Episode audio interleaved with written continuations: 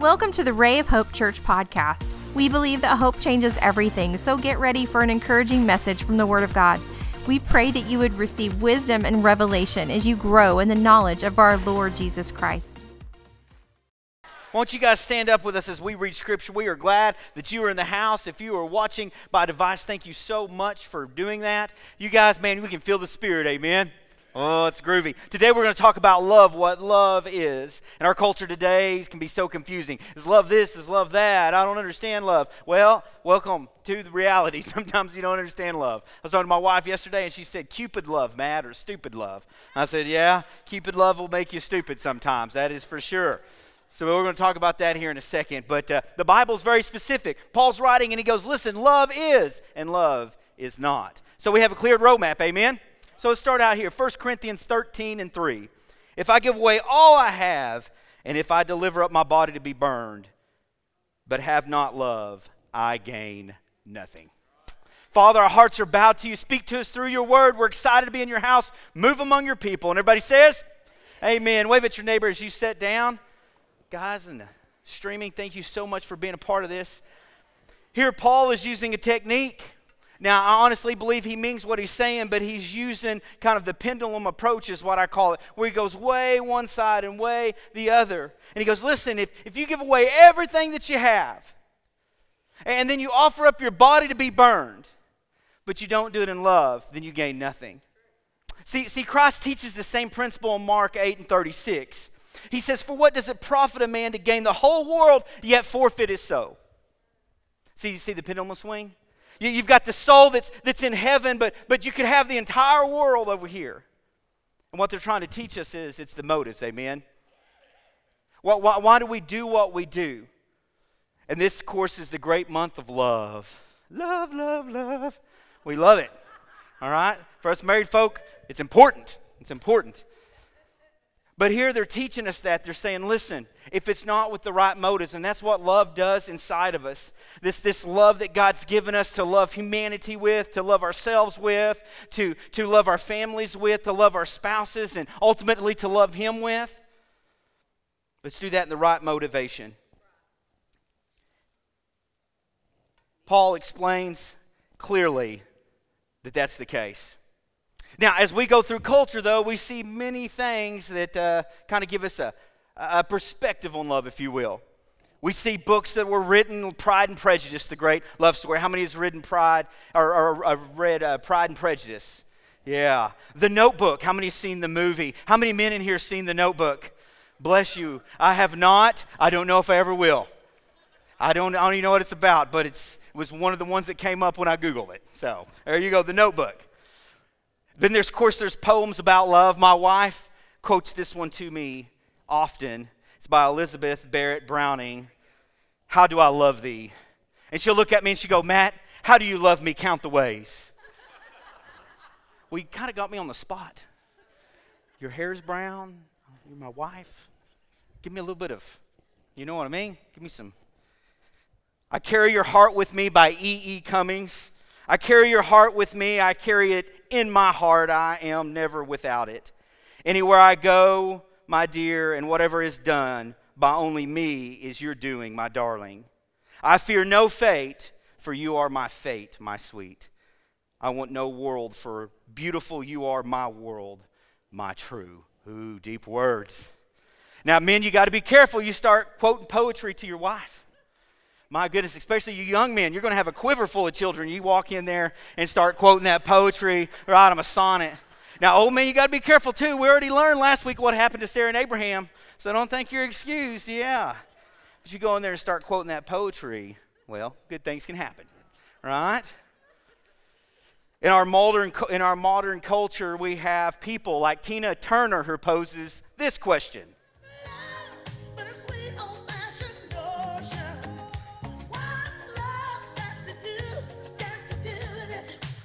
Oh man, I thought some throwbacks there. People were bouncing.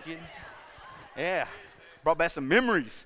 Well, Miss Turner, love has everything to do with it. The greatest love story ever told was Jesus Christ coming to earth and giving his life for us that we could see heaven one day. Oh, it has everything to do with it. Well, but there's more. Johnny Cash describes it like this Love is a burning thing, Yeah. And it makes a fiery ring.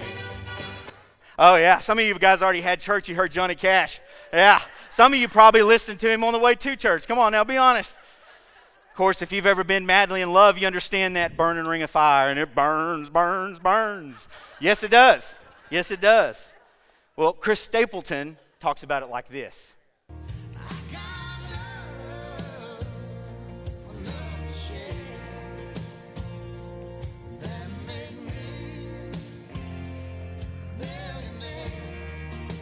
Oh, yeah. And if you've ever been in love, you understand what he's talking about about that millionaire status. Your kid crawls up in your lap and looks at you and says, Mom or Dad. And all of a sudden, you realize you have everything you need. You're hugged by your spouse, and you've got everything you need right there. Oh, and don't get me started on grandparents. Good Lord. Uh, my parents, yeah. my parents totally changed. Goodness, man. That little grandbaby, I'm like, I would have never got away with that. Like, oh, they just don't know what they're doing. She's 10. She knows what she's doing. She's playing you, and you're letting it happen. But we all understand that. We're millionaires. And then we go on we do a little bit further throwback, and we hear what Foreigner has to say about it. Yeah.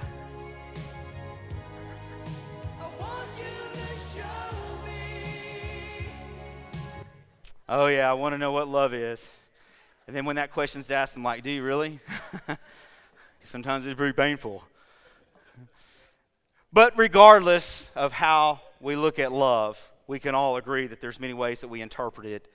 And, and I really agree with Foreigner. I, I really want to know what it lo- is. And, people may not know that they want to know what it is, but there really is this hole in our heart that was created by God Almighty. That's the reason why He sent Jesus Christ, that we could feel this agape love that would fill our hearts and our life and penetrate us, and we could love our communities and love our family and love our church.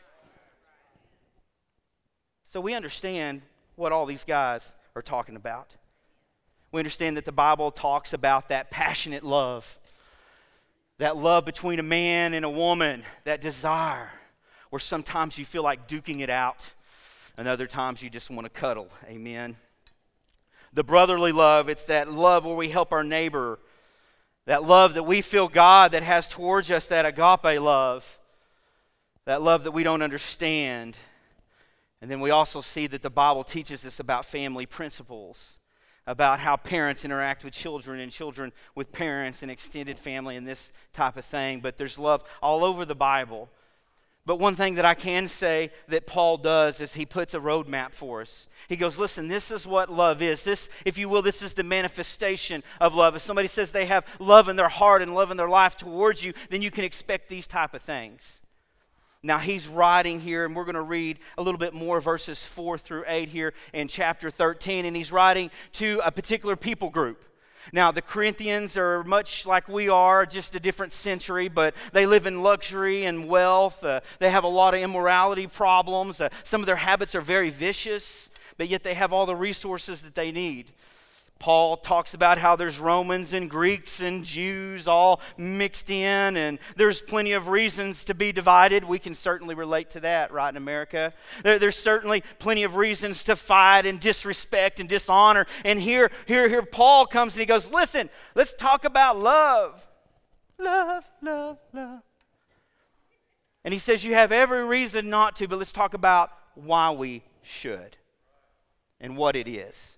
Let's read together 1 Corinthians chapter 13 verses 4 through 8. Love is patient and kind. Love, love does not envy or boast. It is not arrogant or rude. It does not insist on its own way. It is not irritable or resentful. It does not rejoice at wrongdoing, but rejoices with the truth. Love bears all things, believes all things, hopes all things, endures all things. Love never ends. As for prophecies, they will pass away. As for tongues, they will cease. As for knowledge, it will pass away. Many of us grew up on those type of scriptures, and we know we've quoted it over and over again. But what I love about Paul here, kind of out of the chute, what does he say? He says, Love is patient and kind. I love that. See, he, he doesn't focus on the negative. Sometimes as creation, sometimes as humans, we have a tendency to lend ourselves towards focusing on the negative. Look at all the bad stuff that's happening. Look at all the stuff that I've went through. Look at all the stuff that I may go through. But Paul says, no, love is patient and kind. He's, he's setting us up for success here. He's saying, listen, if we will get so focused on the goodness of God and what love is, maybe we won't realize what love is not because I want to do what love is. Amen. And Paul's encouraging us, love is, and you got to love that from Paul. Paul's a great encourager. He takes people from all over and starts churches with them through, through the glorious power of our Lord and Savior, Jesus Christ. But I promise you, somebody's got to go there and teach and encourage and, and lift up, and Paul is so great at that. And as I read back over what he's written, I, I see the first thing that jumps out and grabs me is that love is active. If you're taking notes, love is active. We're going to celebrate the Super Bowl. If you're going to watch it, that's great. If you're not, hey, I understand. But the NFL has a 60 minute a day program. It, it talks about virtual fitness and, and proper fueling, you know, teaching kids how to eat right. And, and, since it's been launched in 2007, it's, it's invested over $352 million into youth.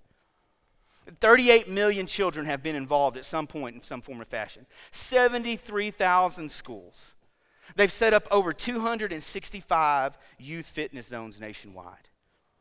And they found out that people who were involved, these kids who were involved in this program, the kids who, would, who, who they were trying to uh, uh, come by and encourage to get off the couch, get, a, get away from the video games, go out to the park and play baseball or football or basketball, get outside and go run and play tag. Remember those days where we used to play tag outside? Yeah, now we're shooting people with guns on TV. It's true. And, and they said, let's go outside and let's do this. And this is what they found. They found that every student that was involved in this over a mass scale, that there was an increase in aerobic exercise. There was an increase in their body mass index for all the students who had participated. And I think how closely that relates to an act of love that Christ does inside of us. This act of love causes our capacity to grow for people. It, it, causes us to want to be more involved. It stretches us. Like those kids go out and they have to stretch and they have to do these different things to go out and be part of these events. That's what active love does to us in the Spirit. God speaks to us and He reveals things and He, he, he causes us to expand our capacity, even our lungs sometimes. Think about this. Since you've met Jesus Christ and He's come into your heart, how many times when somebody's talking to you and you know they're not doing what they need to do, you take a deep breath and bite your tongue and hold your words? See, you're developing lung capacity. you're being active. Praise the Lord for that, all right? Sometimes we got to bite our tongue. But it's that activity, it's that love being active in our lives. See, active love makes kindness. It, it, brings kindness. When Paul talks about it in Scripture, what, what, what active love does is it nurtures that kindness in our lives. It, it, kindness to ourselves and kindness to the people around us. Active love turns up the desire for truth and for justice. It, it, here it says real love goes after truth. So, whenever we have this active love in our life, we want to pursue truth. We want to open up the Word of God. We want to talk to men and women who's been seeking the face of Christ and asking them, Help me understand. Whenever we see the different things that we see in our community, we go to that next step and say, Whoa, is that truth or is that not? Should I really believe that or should I not? It gives us stamina to root out seeds in our life that we don't need to plant. See, Paul says, listen, what you don't need to do is rejoice in wrongdoing. Love, true love, does not rejoice in wrongdoing. And, what the act of love does in our life is it causes us to root out those seeds. I was talking to a young couple the other day, and I asked them, I said, What is your axe and what is your shovel? And I explained what that meant. I said, We know we have to cut out the roots of things in our life. So we have to choose the axe that we will use to strike that root to cut it out. And I said, We know the Word of God is sharper than any two edged sword. So I'm going to use the Word of God, but let's get more specific. If you struggle with greed, then I'm going to look up scriptures about greed and how I, when I give, I open up the windows of heaven. Now, then I take my shovel And, and that's more the physical side of it right now. Swinging an axe is physical. We've got to go into the Word and get truth and do these things. But then I get my shovel and I begin to dig that root out. And maybe the shovel, if I struggle with greed, would be generosity. God, how many times can I be generous? Amen. How many times can I listen to your voice and, and give when you say to give? Maybe it's with time, maybe it's with money, maybe it's with energy. But what I do is I take that shovel of generosity and I begin to scoop out that root. Now we know the Holy Spirit says that it will fill our hearts with love. So what are we going to put back in the hole? Because we can't just leave an open pit there once we dig out that root and that shovel of generosity or whatever is the opposite of what you're struggling with that's godly. We fill back in that pit and say, No more those roots. That act of love causes us to dig down and say, Listen, I don't want to go there. See, it's easy, it's easy to get so involved in self that I'm not as prepared as I need to be. See, see, love is even proactive. There's going to be conversations that we have, meetings and discipline situations that we have. Well, Paul says, listen, love is not irritable. So I need to prepare myself for those disciplining situations. I need to guard myself the best way that I can. Remember, it says in there, don't insist on your own way. I can't insist that my way is right. What we're looking for is the right way, the best way. In proactive love, we'll sit down and say, Listen, I'm about to have this meeting. I'm about to do this discipline. I know in my life, as I discipline my child, I understand that statement where it hurts me more than it hurts you, not physically. Physically, it doesn't really hurt me at all. but the contemplation before the discipline, and then the discipline, and then the thinking after, making sure that everything happened like you need it to. Anybody else? Because we're trying to be proactive, because sometimes we can just get caught up in the moment and get caught up in self. And what happens when we do that? Well, it seems like every time I get up and caught up in self and I spin off the handle or something, it seems like that's the time that I really don't need to do it people are really looking for the answer. People are trying to be gentle and kind. Maybe I have or you have intense fellowship with your spouse. Don't raise your hands. Maybe you have some work challenges with some people. It's like the young lady said, it's not the work that I mind, it's the people I have to deal with. We all understand that. Maybe there's a confusion in a friendship. There's so many different facets that love runs through us. And I want to make sure that, God, I am prepared as I go into these situations because as I proclaim to be a, a, follower of Jesus Christ, it's not like we get up on our high horse and proclaim it, but people know because our lives are different. And they're looking to us. And we've all asked these questions, or we know that people have asked these questions, no doubt. We engage in those situations and Love needs to be proactive because these are the questions. Have they, have they really changed?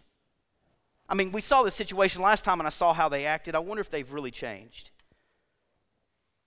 Maybe they think, oh no, here we go again. So many times I see this asked in marriages Will he or she choose me this time? Over the fit, over the job, over the whatever? And if we're not proactive in going in those situations and saying, God, what are you trying to do with me? Because Christ really wants us to rise above those questions. It's really Christ's love that's shining through us in those situations that begins to elevate us above those, and that's what he wants to do. Check it out Romans 5 and 8. But God shows his love for us that while we were sinners, Christ died for us. See, Christ answered the question. He was proactive while I was still a sinner when, when I didn't know to love God, when I didn't know what to do, when I didn't know how to handle correction, when I didn't even really know what true correction was. Christ says, I'm going to be proactive. I'm going to go and I'm going to die for you, Matt. And he says that for everyone in the room and under the sound of the voice. God says, Listen, I want to rise you above those situations. And those situations are very vital because they're everyday situations. And we cannot express enough how active love and proactive love can change people's situations. Think for a minute back to your situation. When, when, did, when were you introduced to Christ? When did you feel him tugging at your heart? I almost bet it was an everyday situation. And, and maybe you got saved at the altar of the church, but who invited you to it? Was it out when you were mending fence, working on the job, maybe eating dinner? Maybe you were flipping through the channels and saw something that, that gripped your attention. Maybe it was a letter in the mail, everyday situations. And in those everyday situations, whenever we begin to say, God, I want that love to be activated in my life, I want to be proactive, it opens up the door for conversation and behavior, an invite. See, in John first in 1 John 4 and 8, we know that it says, And anyone who does not know God, love does not know God because God is love. And if God is love and I know love is active, then that means God wants to be active in our life. Amen. He, he wants to partner with us. He wants to take our talents and, and see salvations and needs being met, justice being served, physical healings, marriage strengthened, people finding destiny, jobs produced, strong community, and strong church. But just like he says, it won't insist on its own way. Christ is not going to shove you out of the way to get to your heart. You got to shove yourself out of the way and say, Christ, you can have my heart. And whenever we give Him permission, we get to really see that active love in our life. We get to see that proactive. We start changing the way we think and deal, and then we'll begin to see some of those seeds begin to sprout from what we've planted with patience and kindness and gentleness. Not, not bullying our way in, but saying, God, you open the door and let me walk through it and see what happens. Amen. Paul goes on, and I believe another thing that I see as I, as I read through this for you note takers love is transforming. Love is transforming. One of my favorite movie scenes is in the original Transformers. Any Transformers fan in, fans in here? Oh, I love the voices. Bumblebee is a yellow transformer that transforms back into a car. And he gets in a fight with this other evil transformer. I sound like I'm in third grade, don't I? But it's a lot of fun. Okay? Anyways, so he gets in this fight and they, they jump at this scrapyard and they're doing it anyways. He beats this other guy and he switches back into the car. And, and that car door opens. Well, this whole time, there's been two people. Uh, Shiloh is the guy's name in real life, and Megan is, is, the, is, the, is her real name. But they've been watching this in this scene, and these guys fight back, and they've been scared because they've never seen anything like this. And then it transforms back into a car, and Bumblebee opens up its door, and, and Shiloh and Megan are in a conversation, and Megan looks at Shiloh and says, Are you going to get into the car? and he looks at her and he says this He says, 20 years from now, don't you want to say you had enough guts to get in the car? See, that's the power of transforming love. 20 years from now, I want to say that God's love has invaded my life and I have been transformed by the glorious gospel of Jesus Christ. By his love of teaching me how to love people, how to love my family, how to love my community, how I don't understand but to love a God who loves me more than I could ever imagine. And 20 years from now, I want to say I got into the car because this love is transformational. See, see, Paul writes in here, he says, listen, we cannot be envious or resentful. We have the love of Christ in our heart. We've got to, we've got to fight against envious and resentful attitudes. Why? Because, man, we are walking backwards. Because whenever we have envy in our heart, we pose questions through our actions like this I don't know, God, if you really have the best for me. Because I really want what that person has. God, do you really love that other person more than me? Another question God, I don't know if I believe that you can do it. See, that, that's what envy produces. That's the reason why Paul's saying, listen, that is not love. Don't, don't be envious. Let's celebrate, rejoice in the truth. Let's rejoice with our neighbors that they've found Jesus Christ and, and walk in the blessings of our glorious Savior. Amen? Because we don't want to walk backwards. And then Paul goes on, he says, Listen, don't be resentful. Love, true love is not resentful. Because whenever we're resentful, we start making excuses. And we've heard these, right? Go with me here. I will never be able to emotionally heal from that. And really, it's, it's, it's a root of bitterness or unforgiveness. I'll never be able to reach that goal because of that situation. I'll never be able to walk fully in the potential. I don't know if I can ever forgive that person. And all of those systematically open up the door to a final question that we see people struggle with God, I don't know if I can ever forgive you for letting me walk through that. And now we're in a resentful unforgiveness attitude. But Paul says, listen, let's counter that. Uh, the very first thing, what does he say? He says, be patient. Love is patient. And whenever you and I allow that love that transforms our lives to flow through us and we begin to pursue patience, my goodness, don't pray for patience. Any of you guys ever prayed for patience? Yeah, I wish you wouldn't have done that, huh? Yeah, I got a new posture on that. God, good Lord, people are crazy enough. I don't need any help, you know what I mean? I, but I do want to pursue patience as you open up opportunities in my life because whenever I pursue patience, it makes allowances. Well, what kind of allowances does it make for us in our life? Well, we allow others to grow because we realize everybody doesn't get to the same spot at the same time. We, we allow ourselves to grow, we, we cut ourselves a little bit of slack. And whenever we pursue patience, see, we allow God to move and say, God, we're going to do this on your timing, not mine. We learned last week that if we push up that timetable before God says go, we're going to have to live with our mistake, and then God's blessing will come. Maybe some of the blessings in my life that's been pushed to the side, maybe I can go back and say, Was that my fault? Maybe I jumped the gun. I wasn't patient enough. I didn't let that transforming love. It allows our faith to be activated. See, patience allows us to plant the seed, to watch it grow, and then to reap the harvest. That's what patience does for us. We hit a snag and we don't make the excuses. We don't say that we, we can't do that. Maybe if I see some consist- inconsistency in my life, instead of saying, well, I'll never be able to overcome that, it forces me to look at the situation and say, how can I get better day by day by day? Uh, patience will, will allow us to, to, to defeat and delay self gratitude. It, it will change our attitude from maybe instead of spending, I should save. Maybe instead of judging, I can love. Maybe instead of quitting, I need to work a little harder. Maybe instead of making excuses, I can believe more. See, that's what patience does, and that's that real love that infiltrates our life. Psalms 37, 7 through 9.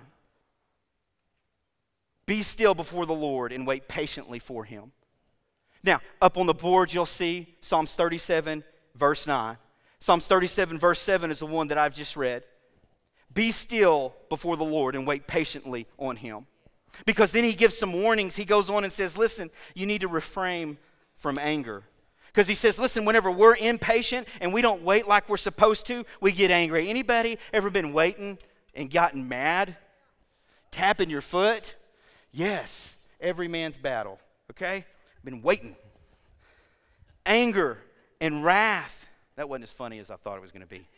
Anger Thank you, but you just made me feel really good. Thank you at home. You just made me feel really good. Refrain from anger because whenever we rush things and we're not patient, we get angry and then we forsake wrath and then we begin to fret. And, and, and the writer is very specific. He says, Listen, all that's bad because it tends to lead towards evil. And Paul is saying, Listen, be patient because we don't want to rejoice in evil. We don't want to have anything to do with that stuff.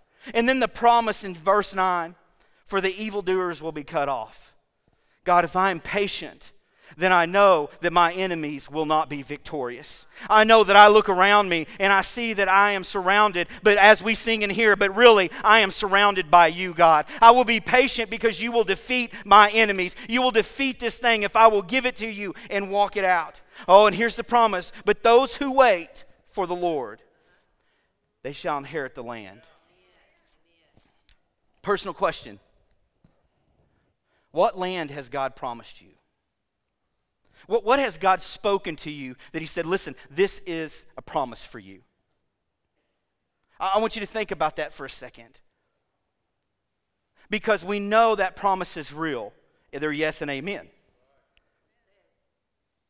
So if I'm patient and I don't push it, then I will see that promise be fully developed. He said that I will inherit the land.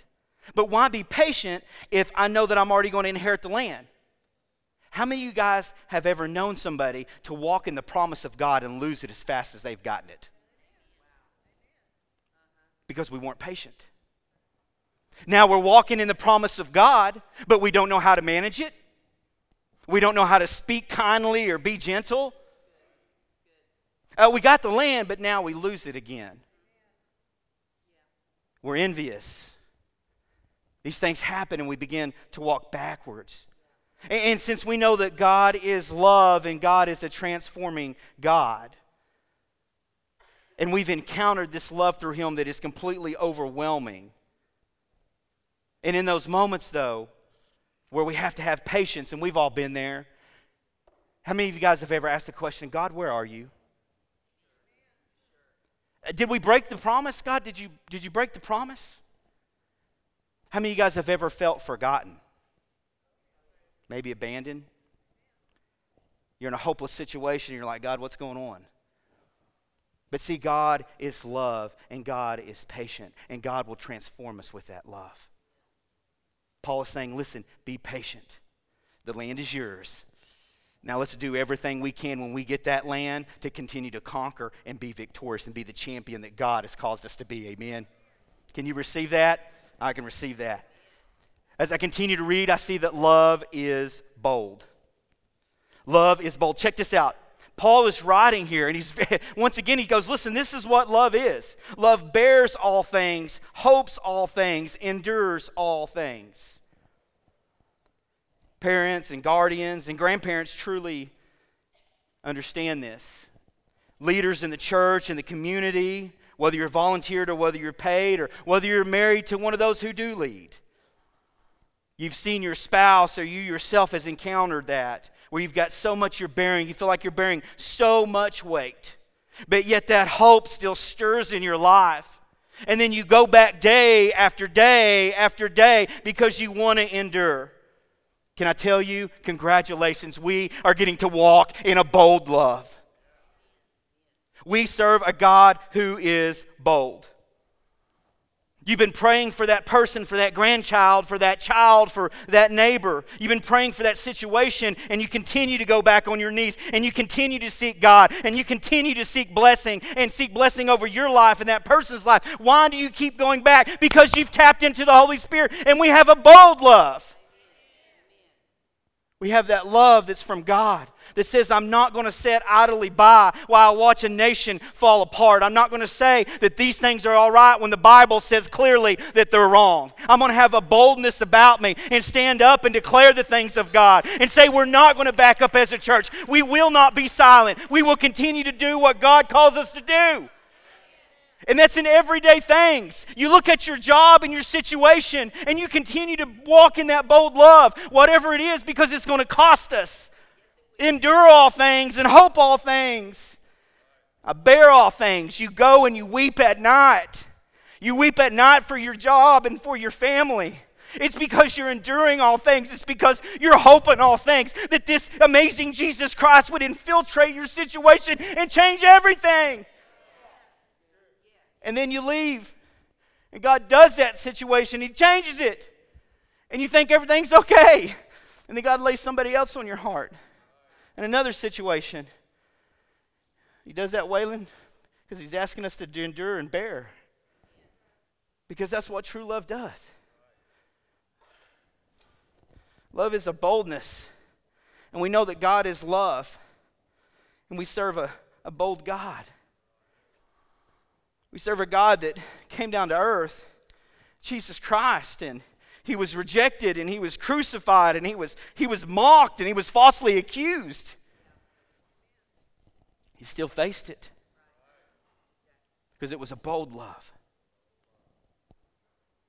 And since God is love, I want to walk in that boldness because when I walk in the boldness of love, I walk with my Lord and Savior. And we change things let me congratulate you. Thank you for all the workers who have endured illness. Thank you for all the entrepreneurs who have managed to continue to find ways to keep your businesses open. Thank you for the community leaders that are trying their best to keep our community going. You guys go back to work day after day. Thank you for doing that. There's a boldness. We understand that you're risking things, that it's not easy, that you're, you're trying to do your best to follow this law and follow that law and follow this restriction. And, well, that's changed, so now I got to do that. It's confusing and it's frustrating. Thank you.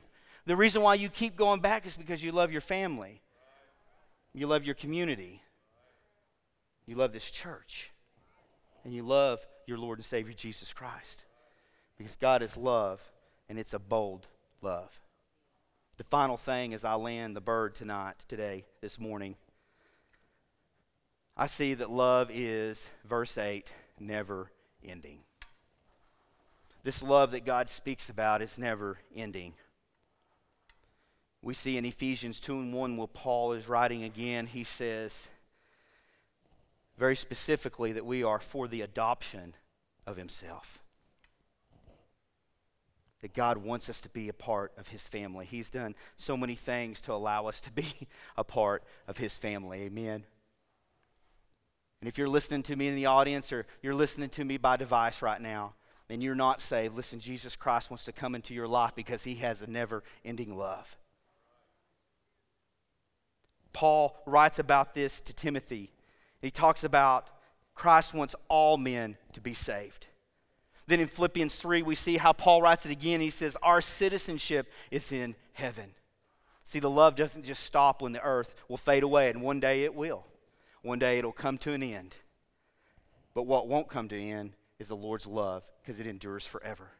And Paul says, listen, after this is over, after we close our eyes and slip into eternity, however that happens, we get to be citizens of heaven forever because love endures forever.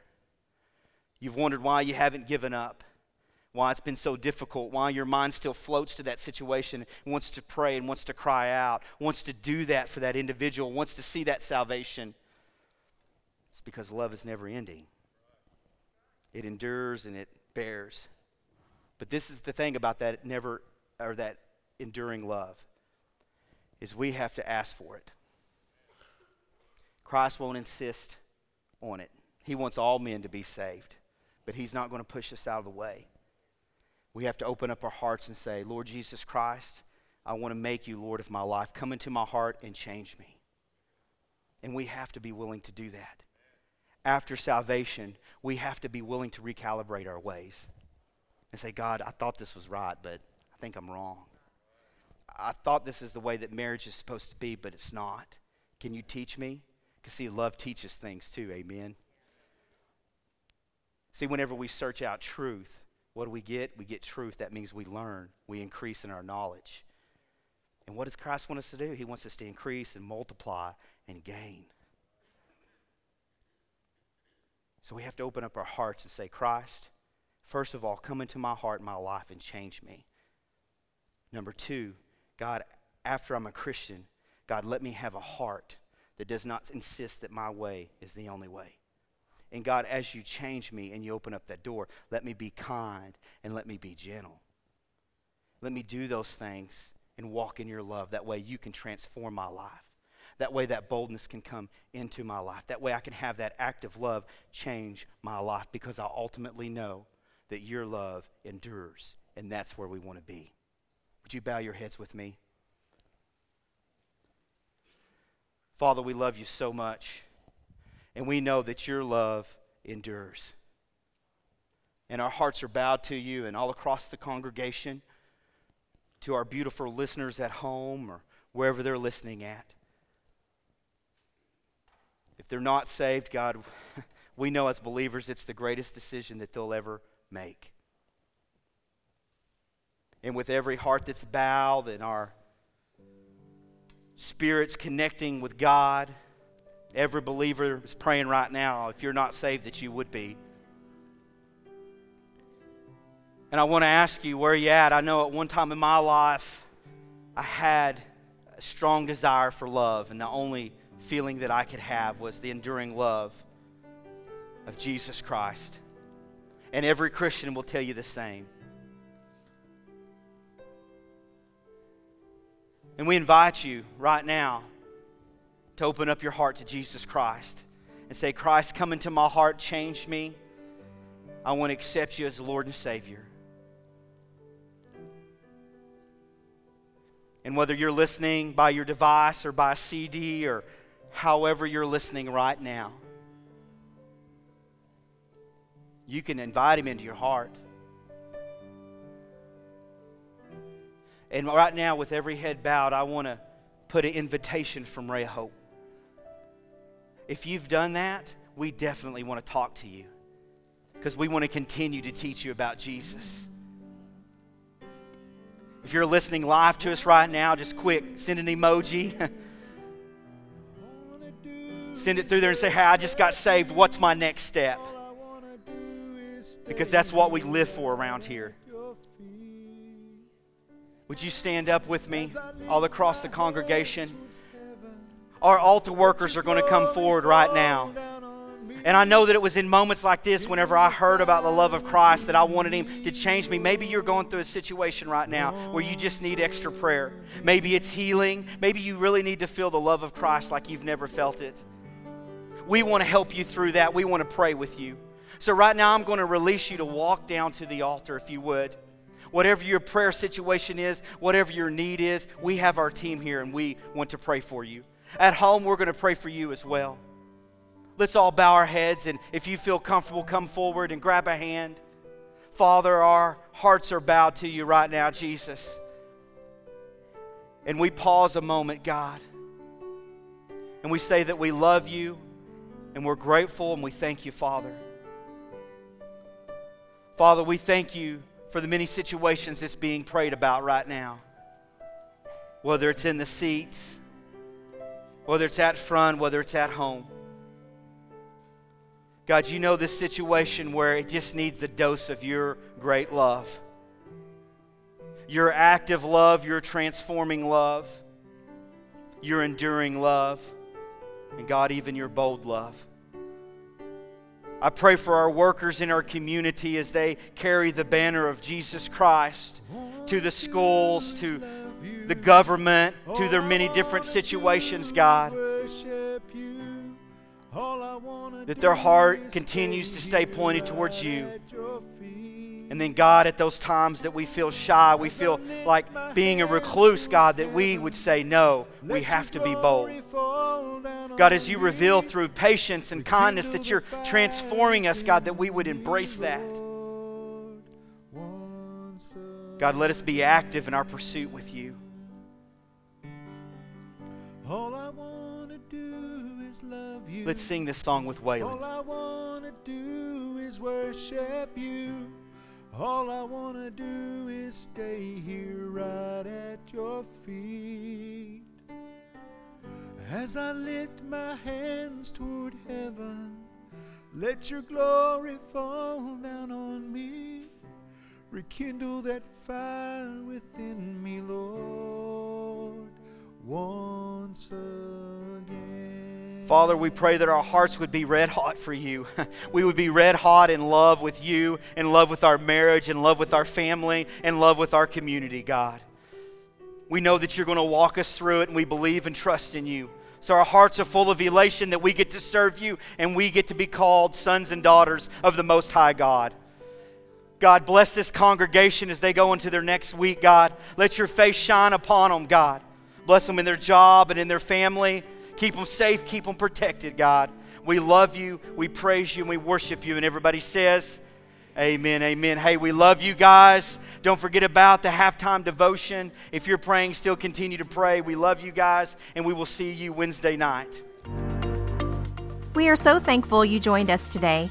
We would love to hear from you at rayofhopepodcast at gmail.com. Let us know how you were encouraged and how we can pray for you. Remember, Christ in you is the hope of glory, and hope changes everything.